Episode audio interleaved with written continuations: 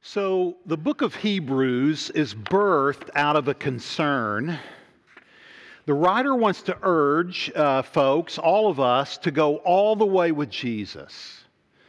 Uh, because what had happened in the book of Hebrews is this audience had started out initially excited about Jesus, and then things began to get difficult. They began to get tough. I mean, some of them were actually facing severe persecution because of him. Uh, loved ones were suffering, friends were deserting Jesus and the faith community. Life was hard. There was sickness, there was death. Many of them were disappointed in God. So they were kind of tempted to go backwards and not forwards, go back to what they'd found comfort in and hope in previously, right? I mean, they were like this wait a minute, this was supposed to be easier. And so some of them were starting to lag behind. And if some of you were honest, you know exactly how that feels, don't you? Uh, you know, if you're honest, maybe you would admit that maybe you're struggling a little bit. Maybe you're lagging behind a little in your faith. Maybe you're tempted to not go all the way with Jesus. I mean, maybe you thought you'd accept Jesus and everything would just kind of work out. It would be, you know, easy, easy street, easy marriage, easy life. Maybe you're a single girl and Mr. Right was supposed to kind of come swooping in. You've been patient, you've been waiting, you've been praying, but that's not happening. Maybe you thought you'd be married by now or have children by now, and you aren't and you don't. Some of you are married and you desperately want your marriage to get better, and it isn't. Maybe temptations are getting more tempting, not less. You're finding it harder to walk with God or, you know, talk with God. Or maybe you're in pain. And, it, and all of us know that it's really, really hard to feel super spiritual when you're walking with a limp, when you're in pain. And so maybe your faith is lagging for that reason. And so the writer of Hebrews has one basic message. He says this Don't give up. Christ is better. 14 times in the book of Hebrews, you see this phrase Christ is better, Christ is higher, Christ is superior, right? So do whatever is necessary, the author would urge us, to keep your faith in Him strong and focused. Now, a word of warning before we dive in. This is not an easy book. It's saturated with uh, difficult and complex Old Testament quotes with Jewish religious practices that are foreign uh, to many of us. In fact, William Barclay calls it the most difficult book in the entire New Testament. William Lane agrees with him, but says, hey, it's worth it if you dig in. Uh, he says it's one of the most rewarding books in the whole Bible.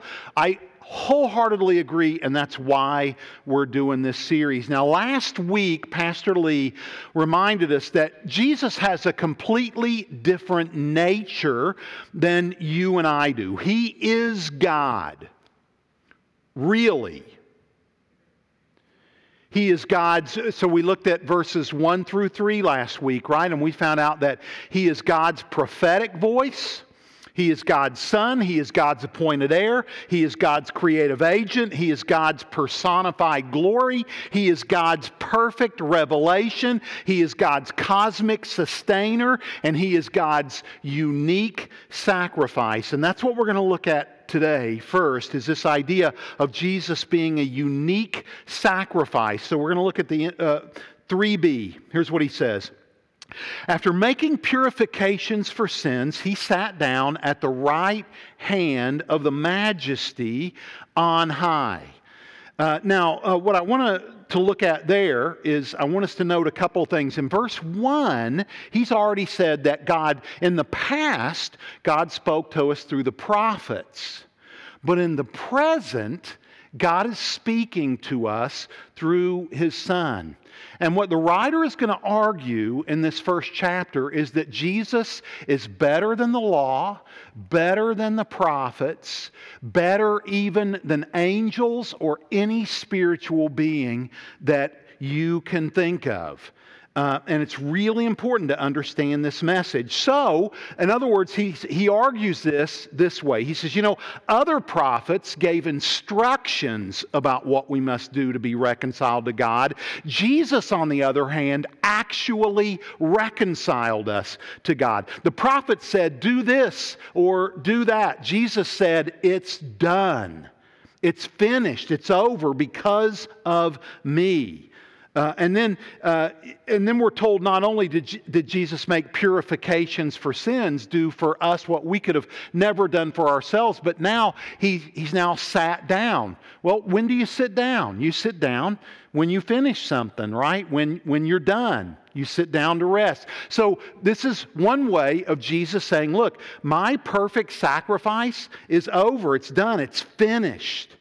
Um, and and he's where is he sitting? He's sitting at the right hand of God. In other words, that's the seat of power. That's the seat of rulership. That's the seat of authority, and that's the seat that our Jesus, you know, sits in. And what the writer of Hebrews is going to tell us week after week, he's going to remind us of that the Jewish people had a sacrificial system, right? They used to cover over their sins. It was a great, awesome picture of what our Jesus would do. He would become the perfect sacrifice for us so that those sacrifices would never have to be made again. And I want you to think about what that altar would have looked like with the blood of hundreds of thousands of animals offered every day for century, centuries, hundreds of years. And so the author of Hebrews is telling us look, Jesus offered himself once for all as the perfect uh, sacrifice for sins, and then he sat down and he now rules, and there is nothing left to do. It, his work is finished. So, this first chapter has this one point Christ is superior to the prophets, to angels, or to any other spiritual authority. Now, um, it's interesting because in verse 1, he said, Hey, he used to speak to us through the prophets. So, in other words, he doesn't speak to us that way anymore. Now he's speaking to us through his son, right? And, uh, and then uh, he also says, Look, everything in the law uh, revolves around Jesus. It points to Jesus. And this should affect the way that we think about and understand and read the Bible. So in Luke 24, we're told that Jesus explained, went through the Old Testament with his disciples, and how he explained to them how everything written there actually was about him and pointed to him. And Tim Keller uh, uh, kind of teases this out a little bit, and so this isn't mine. This is Tim Keller. Here's what he says about um, the Old Testament saints. He says, Jesus is the truer and better Adam who passed the test in the garden and whose obedience is now given to us. Jesus is the truer and better Isaac who was not just offered up by his father on the mountain, but was actually sacrificed for us. Jesus is the truer and better Jacob, who wrestled and took the blow of justice we deserved, so that we, like Jacob, only receive the wounds of grace to wake us and discipline us. Jesus is a truer and better Joseph who sits at the right hand of the king and forgives those who betrayed him and uses his new power to, to actually save them. Jesus is a truer and better Moses who stands in the gap between the people and the Lord and who mediates a new and a better covenant. Jesus is the truer and better Job, the truly innocent sufferer who intercedes for his stupid friends. Jesus is the truer and better David, whose victory became ours, even though we never lifted a stone to help him.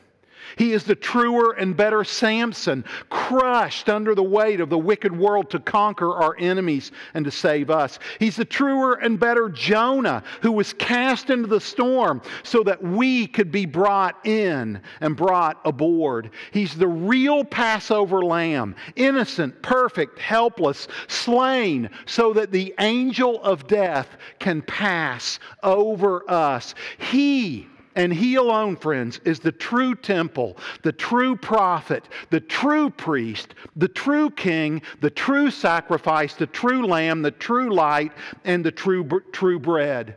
And so, what that means is at the end of the day, when we read the Bible, see, often we approach the Bible like it's all about us. No, the Bible is meant to point us to a Savior to adore. And this should affect how we read the Bible, how we approach the Old Testament. Let me just tell you a little pet peeve of mine. Sometimes when we approach the Old Testament, we approach it this way. We say, well, hey, you know, we should, we, we take these characters from the Old Testament and we elevate them and we say, well, we should be just like them. So here's how this sounds. So we say things like, hey, we should, we should follow God like Abraham. We should defeat our giants like David. You know, we should lead our people like Nehemiah. We should be courageous like Daniel. And that's okay, but I have two concerns with this approach. First, there are a lot of things in the lives of these characters that you don't want to emulate.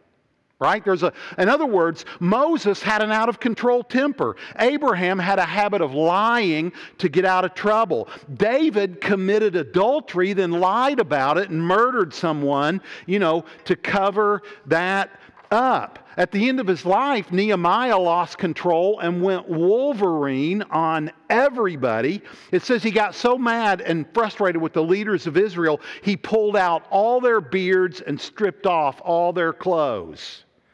So there are a lot of things about these men, right, that you don't want to imitate, that you don't want to do. And this is because the prophets weren't given to us, you know, as primarily as examples to follow or emulate. They were given to us to point us to a Savior to adore and to love.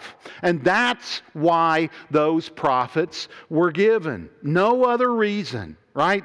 And then in verse 4, he is good. Oh, and by the way, so I'll c- conclude this thought this way. Folks, we're not called to follow Moses. We're not called to follow Daniel or Nehemiah. We are called to follow Jesus. He is who we are meant to emulate.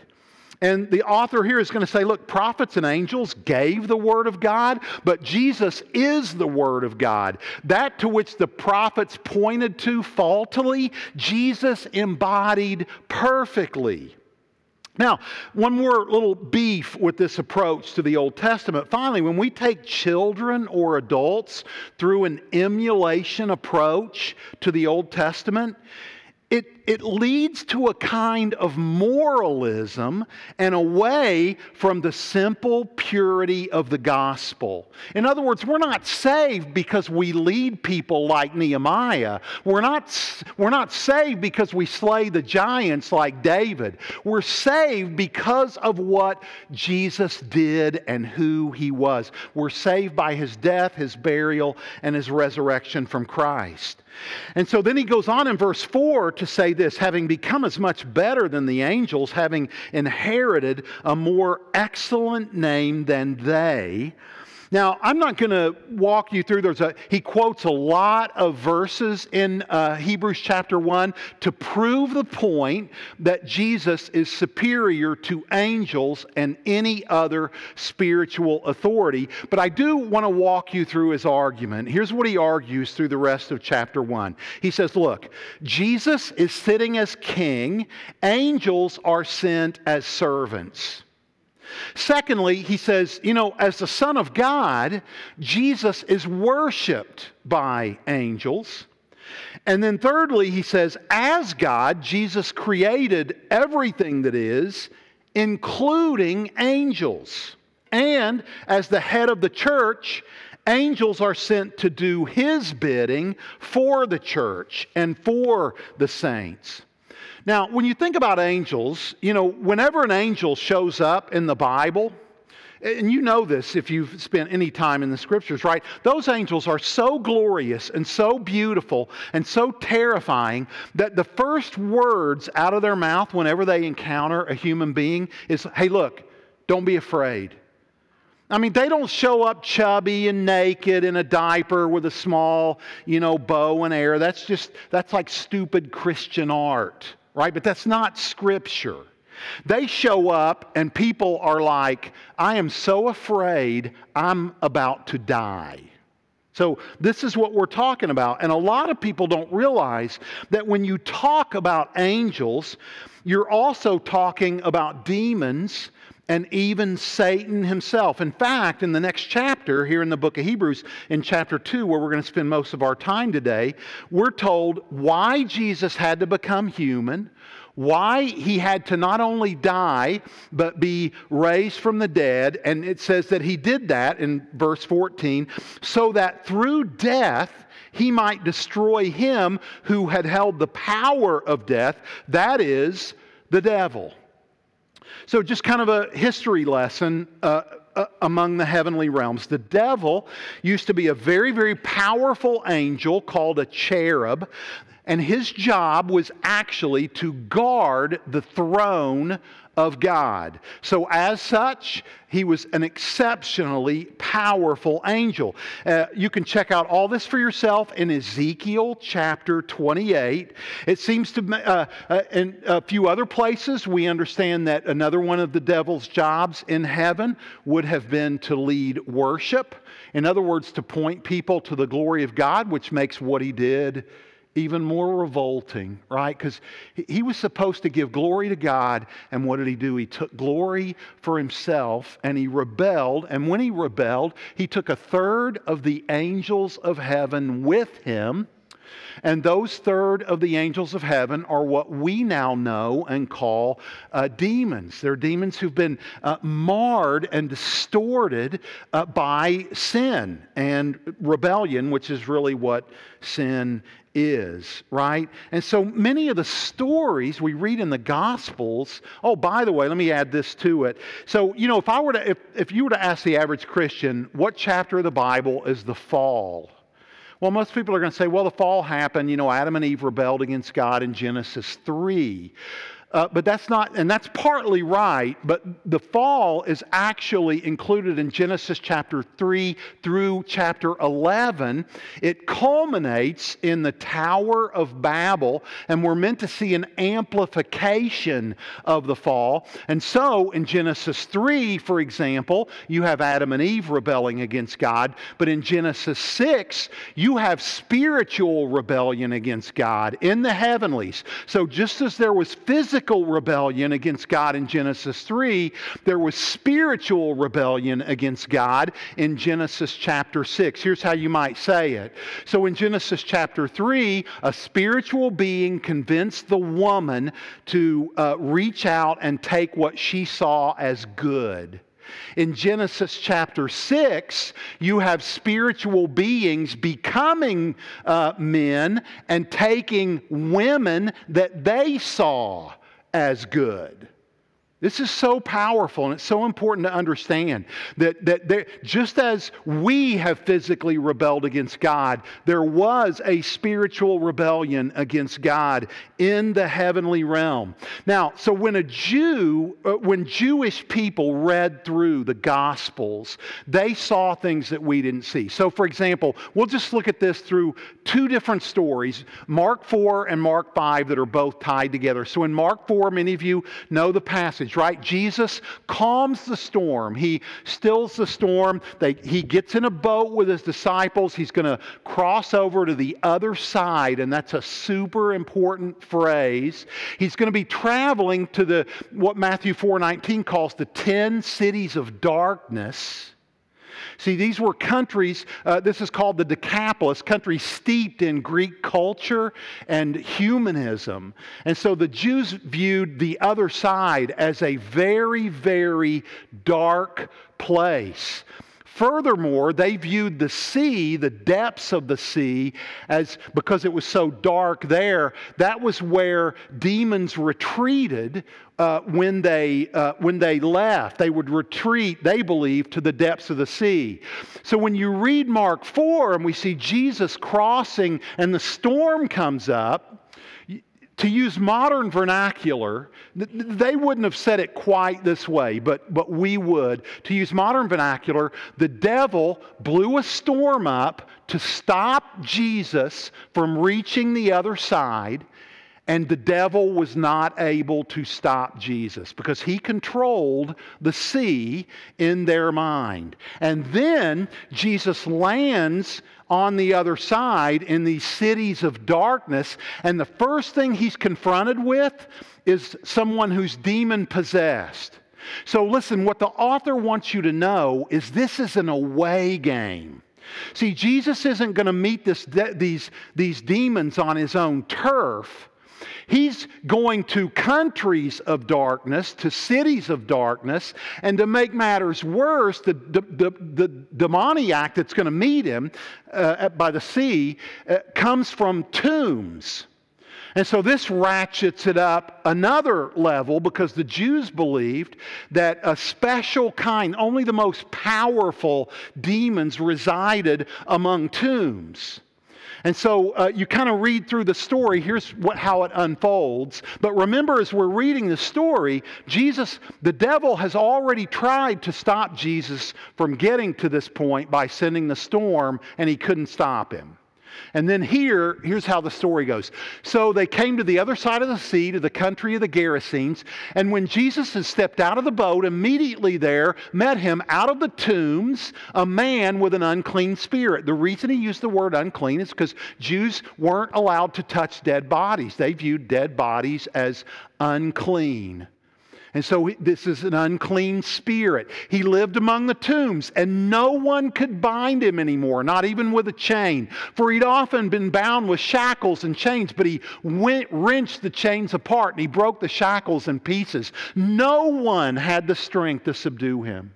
I mean, this is, so again, this is just meant to, to speak of the highest level of demonic oppression that a person can have, right? Night and day among the tombs and on the mountains, he was always crying and cutting himself with stones. And when he saw Jesus from afar, he ran and fell down before him and crying out with a loud voice, he said, What do you have to do with me, Jesus, Son of the Most High God? I adjure you by God, don't torment me. For he was saying to him, Come out of the man, you unclean spirit. And Jesus asked him, What is your name? He replied, My name is Legion, for we are many. And then we're told that he begged Jesus not to send out. Now, coincidentally, remember I told you that Jews believed that demons retreated to the depth of the sea? In the end of this story, these demons are going to be driven into a herd of pigs, which Jews also considered unclean. And those pigs are just going to rush off the shore into the sea. So, in the minds of a Jew, those demons are just going back where they belong. See? Kind of cool when you know these kind of details, right? So the devil just tried to stop Jesus from getting to the other side. He's met by a man who's possessed by a Roman battalion of the most powerful demons that a Jew could conceive of. And it's an away game. He's not on home soil. He's playing away from home on a foreign and dark land in a cemetery. And, and Jesus doesn't even break a sweat. I mean, it's not even close. Why? Why is that? Well, the author of the book of Hebrews tells us, right? He, he tells us very, very clearly that. Um, that Jesus has been given a better name. He's, he's on a completely different level than angels or demons or, or the devil. Uh, like he, angels have always worshiped him as God. See, if they don't worship him as God, here they still know who he is. They recognize Jesus right away. And so, if they don't worship him as God, in other words, if they're a demon, they know who he is. They recognize his power and authority instantly. And so, here's the takeaway for us if you are a follower of Jesus, and you're an abiding follower, and you're an obedient follower, you don't have anything to fear ever from the spiritual forces of darkness. Because greater is he who is in you than he who is in the world right? And, and this is what the author of Hebrews is arguing in Hebrews chapter 1. He's saying, There is no one like our Jesus. He is unique. Even among any other spiritual being, he is absolutely supreme. He is absolutely unique. And because of his uniqueness, because of his supremacy, here's what he says in chapter 2. Therefore, we must pay closer attention to what we have heard, lest we drift away from it. Remember, I said earlier that there was the book of Hebrews is birthed in a concern, right? He wants these people, they're facing difficulty, they're disappointed in God, and so they're wanting to go back to what was comfortable. They're wanting to leave Jesus because they thought it would be easy street when Jesus came. And the author is saying, look, it is so important. Like if you drift from Jesus, you're the one moving, it's not Jesus. But that's what a current does, right? A current takes us places uh, we don't really want to go. So he says, lest we drift away from us. He's, he's saying something so powerful here. He's warning us against drift when it comes to our relationship with Jesus. He is saying, Look, you better get back to the gospel. You better ruminate on what Jesus has done for you, and you better live out of Him every single day. Because if you don't, spiritual drift is inevitable. And wouldn't you agree that in our culture, I mean, we have a culture that uh, it's just easy to, to spiritually begin to drift. Everything about our culture pulls away. The current of our culture moves away from Jesus, not toward Jesus. And so he's saying, look, you got to be careful. You got to hold on to the gospel. I mean, he is reminding them that the great danger of the spiritual life is drift because it happens so slowly and so imperceptibly that you don't even notice it. One of my favorite movies about drift um, is a movie called Castaway. It's about a man by the name of Chuck Nolan who, um, who ends up on a deserted island. He drifts onto an island, and he's, he's on this island completely alone and by himself for four years. And at one point, you know, stuff washes up on the beach, so he finds uh, something that's washed up and it has, it has a, a volleyball in it. And so he's so desperate for company and for a relationship because he's all alone that he builds himself a friend that he calls Wilson. And I want you to watch the scene of the movie where he makes Wilson, and then I want you to watch the scene in the movie when Wilson drifts away. So check this out.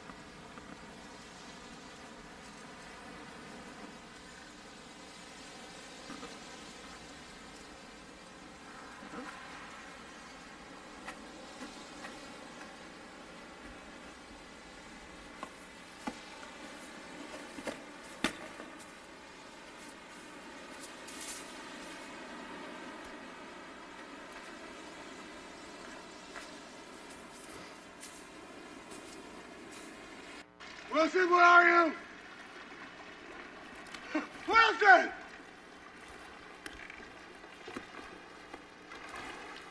Wilson!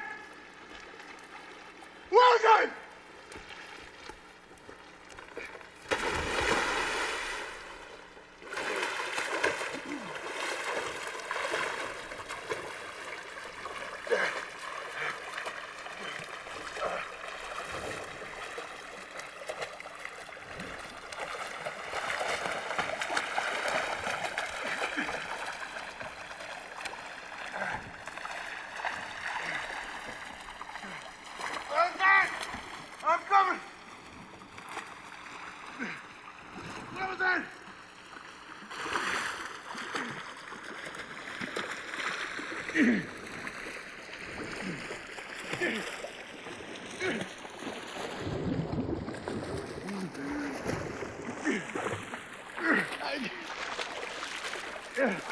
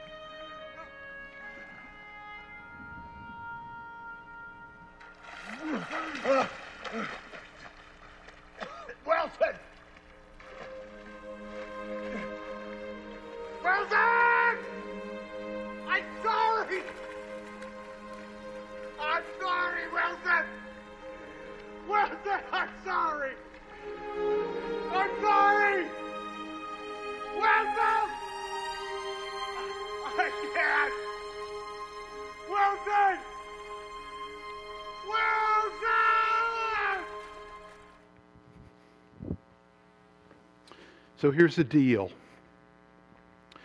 In our drift away from God, see, Jesus came and did what Chuck couldn't do. Jesus bridged the gap. Jesus came and he didn't say, I can't, I can't do it. He conquered death for you and for me. And he came looking, and he still calls out today your name because of Jesus. Because of the life and death and resurrection of our Savior, our God still calls out for you when you drift away. And this is why the author of Hebrews would say, How could we possibly neglect such a great salvation? In fact, this is kind of the question that he asks um, here in the next verse. He, look what he says. He says, For since the message declared by angels proved to be reliable. Now, here he's talking about the law and the prophets, and he's saying that the law and the prophets were mediated by angels. And he says, Hey, that was reliable, right? And, and, and just as in that covenant, every transgression or every act of disobedience received a just retribution, and that's what this covenant was about, right? If you obeyed God, He would bless you. If you disobeyed God, He would punish you. And what the author is saying is he's saying, look, Jesus doesn't come to you that way. God spoke that way through the prophets, yes, but that's a used to. Jesus now speaks in a different way. And so he says, How shall we escape if we neglect such a great salvation? Here's what the author is saying He's saying, Look, God didn't come to you threatening judgment like the message spoken through the angels. I mean, the message they spoke just promised judgment. Jesus came overflowing with love, and he absorbed your judgment, took on the punishment that you and I deserved. He bore that punishment so that you and I wouldn't have to. Jesus came to you and me extending mercy and grace and patience and kindness. And here's what the author of the book of Hebrews is saying. He's saying, if you won't listen to that, if you won't listen to mercy and grace and kindness, if you spurn that, what hope is there for you? Because no one else is going to come for you. No one else with the authority and power of Jesus is ever going to spring up in your life. Not ever again, because there's no one and nothing else like him. So if you won't listen to him, who will you listen to? I mean, if you won't listen to the most perfect, kind, gentle, righteous person the world's ever known, who will you listen to? And the reality is, what the author is saying is if you won't listen to him, you're not ever going to listen to anybody.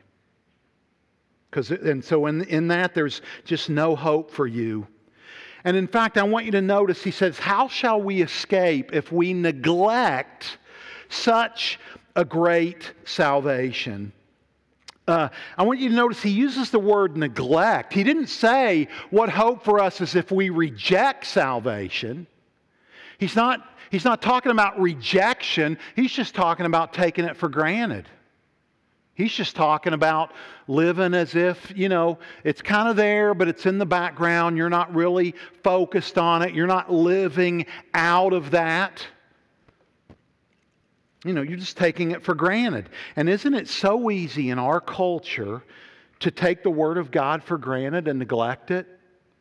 Isn't it so easy? I mean, which, which should be a connection to Jesus, right? We just talked about how all the Word points us to Jesus every single day. It's one of our primary connections. I'll tell you another one prayer. But isn't it so easy how we will neglect our salvation in the sense of how prayerless we can be throughout a day? How determined every single one of us in the room is to live life on our own and on our own merit and it's, that's not what the gospel is all about. And so, out of that, this neglect idea, uh, see, ne- neglect of our salvation is precisely why we talk so much about discipleship around here, about being men and women who are following Jesus every day, who are being shaped and changed by Jesus every day, and then who are on mission with Jesus every single day. Don't neglect your salvation. Don't take it for granted. So, are you engaging in the spiritual disciplines? Are you allowing God's word to point you to Jesus? Are you praying and depending on or abiding in Jesus every single day? If you're not, you're neglecting a great salvation. Uh, and nobody wants to do that, right? None of us who know our Jesus want to be that guy or that girl. And then I love what he does as he wraps up Hebrews 2 uh, 6 through 9. He says, Well, you know, hey, it's been testified somewhere. It's like, he, it's like he has a senior moment. He quotes Psalm 8, and it's clear as he quotes Psalm 8 that he knows it backwards and forwards, but he can't quite remember the reference. So he's like, Hey, somewhere back there, but then he, here's what he goes on to say What is man that you are mindful of him, or the Son of Man that you care for him? And so he's continuing to talk about mankind. You made him for a little while lower than the angels, and you've crowned him with glory and honor, putting everything in subjection under his feet. Now, in putting everything in subjection to him, he left nothing outside his control although in the current day, at present, we do not yet see everything in subjection to him, the him here is mankind, men. Um, but we do see Jesus. Now, this is an amazing statement. Here's what he's saying He's saying, God made the world for human beings. All of creation was supposed to be under our control. It was made for us to enjoy. And for a little while, we have been made lower than the angels. So he's kind of assigning a pecking order. It's like, you know, Jesus, angels, men. Uh, but he says for a little while, and it means it's just temporary. Uh, so uh, here's what that might look like. Let's say you have a king, and the king has a son, and the son is going to get tutored by a, uh, or taught by a teacher. Well, who's in charge? The king's son or the tutor? Well, it's the tutor, right? But one day the king's son is going to grow up, and he's going to become king. And so this is kind of what he's arguing here um, is look, ultimately the destiny of that son is going to control the whole country, even though he's under the control of a tutor right now. So here's what he's saying that you and I, as human beings, are going to be one day higher in title, higher in stature than angels. So here's what I want you to do. I want everybody to look to your left and to your right and just study the per don't do it in a creepy way, right? But just study the person next to you. Here's why this is so important. As you're looking at that person, if they know Jesus, if they said yes to him, they are destined to be higher. They are destined to be more beautiful. They are destined to have more glory and power than Gabriel or Michael. Remember the angels that people like die from fear when they meet them? It's hard to believe, huh? I mean, and you're like taking a second look at the person and you're like, well, God's going to have to like do a lot of work on them for that to happen. That might be true, but nonetheless, this is what the author of Hebrews is arguing. And now comes the understatement of the year. He says, at present, at present, he says, man is meant to be in control of this world, to have dominion over it. But at present, we do not see everything in subjection to him. Now, we all know this in a way we haven't known it for most of our lives, right? I mean, because we're in the middle of a pandemic. We know in a pandemic that we're not in control of what is happening, you know, in our world. And, and we've all seen how scientists, right, how desperately we're trying to get out ahead of this thing and control it and, you know, kind of keep it contained, right? And when we come out with a vaccine, the virus now mutates. And so there's all these different mutations running around. And so uh, doctors who study this kind of thing are now saying, look, it's to move, this is going to move from a pandemic to being an endemic. And an endemic means it's going to be around a while. Like this thing's not going away anytime soon. We're going to have to learn to live with this. So, see, I mean, we look at situations like that and it's like, man, we know that at present we don't see the world under our control, right? And we've all seen how fragile even the strongest economies can be. I mean, there's not a one of us in the room that can control the economy. We've all seen this past year millions of people lose their jobs and have no control in that, right? We definitely know in these days that we do not have dominion over the world. I mean, pandemics prove that. Hurricanes prove that. Tornadoes prove that. Tsunamis and earthquakes and uh, erupting volcanoes and illnesses and plagues and sicknesses, all that. There are just some problems in the world that we finally know we can't control and that we can't fix. And quite frankly, this causes problems for people. Uh, in fact, I would say the greatest apologetic problem that people have with Christianity um, is they ask this question well, why is there so much evil in the world? Why tsunamis? You know, why so much heartache and abuse? Uh, now, listen, here's what I want to point out to you. When people ask that question, See, we know, everybody knows instinctively and intuitively that this world, that, that we are meant to have dominion over this world. Uh, like Adam and Eve in the garden in Genesis chapter 3. Everybody takes that for granted. We, we're supposed to have dominion over the world. See, they wouldn't even be asking this question if they didn't understand that instinctually, right? Or, uh, or know it. Um, so, so, that, so they ask the question, right? So the writer says, No, we, don't, we know the world's not under our control, but we see Jesus. We see Jesus. When we look around, we don't look at all the problems in the world. We fix our eyes on Jesus. With all of the problems in the world, Jesus is bigger than all of them. He is supreme. We may not be in control, but our Jesus, He is in control. And isn't that a good thing? Hey, look, if you can't be in control, it's good things to be best buds with the person who is. Amen? So the author is just saying, look, we don't get overwhelmed by the problems of this world. We are citizens of, an, of another world, of a better country. We fix our eyes on Jesus. So let me ask you, you know, uh, what are you making better than Jesus? What are you looking to that you aren't offering to Jesus? Because drift in this world, especially a world where we're not in control, drift in this world is inevitable. So, uh, how are you? How might you be neglecting your salvation? How's your prayer life? How's your time in the Word? Because everything depends on it. Everything depends on it. Because there's no one higher, there's no one better than Him. So, in a moment, we're going to sing a song.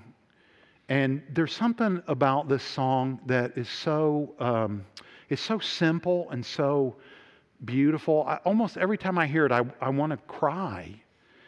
And I want to challenge you like, what does it look like to not neglect your salvation? It, well, it looks like this. When you sing a worship song in church, you're not thinking about what you still have to do the rest of the day, or you're not thinking about how your evening's going to go or what you're going to eat for lunch. It means you're engaged in what you're, you're, you're engaged in, in the words that you're singing, and you're engaged with who you are singing them to. It means that when you open up Scripture, that you're aware that everything you read in that, in that passage is meant to point you to Jesus. And so some of you should start asking this question when you open Scripture. No matter what passage you're reading, no matter what you're reading about, how does this point me to Jesus? Because it's meant to. It's meant to.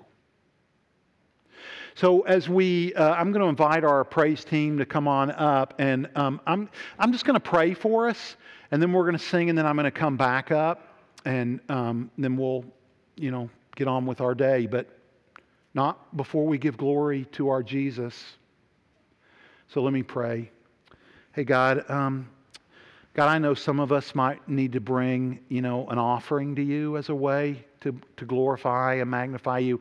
Others of us may need to, may have a prayer request, you know, and so as we pray that, we pray that aware, Lord Jesus, of how big you are, how utterly unique in all of the universe you are. And so help us to pray with more faith. God, uh, as we sing, we're aware of the sacrifice that you've made. God, we would not want to neglect for a, even for a moment the greatness of our salvation. God, we wouldn't want to be swept up into fear and worry and overload given the current of COVID. Instead, Lord Jesus, we choose today to fix our eyes on Jesus. We will sing about our Jesus. We will walk with our Jesus. We will serve our Jesus. And it's in His name that we pray. Amen.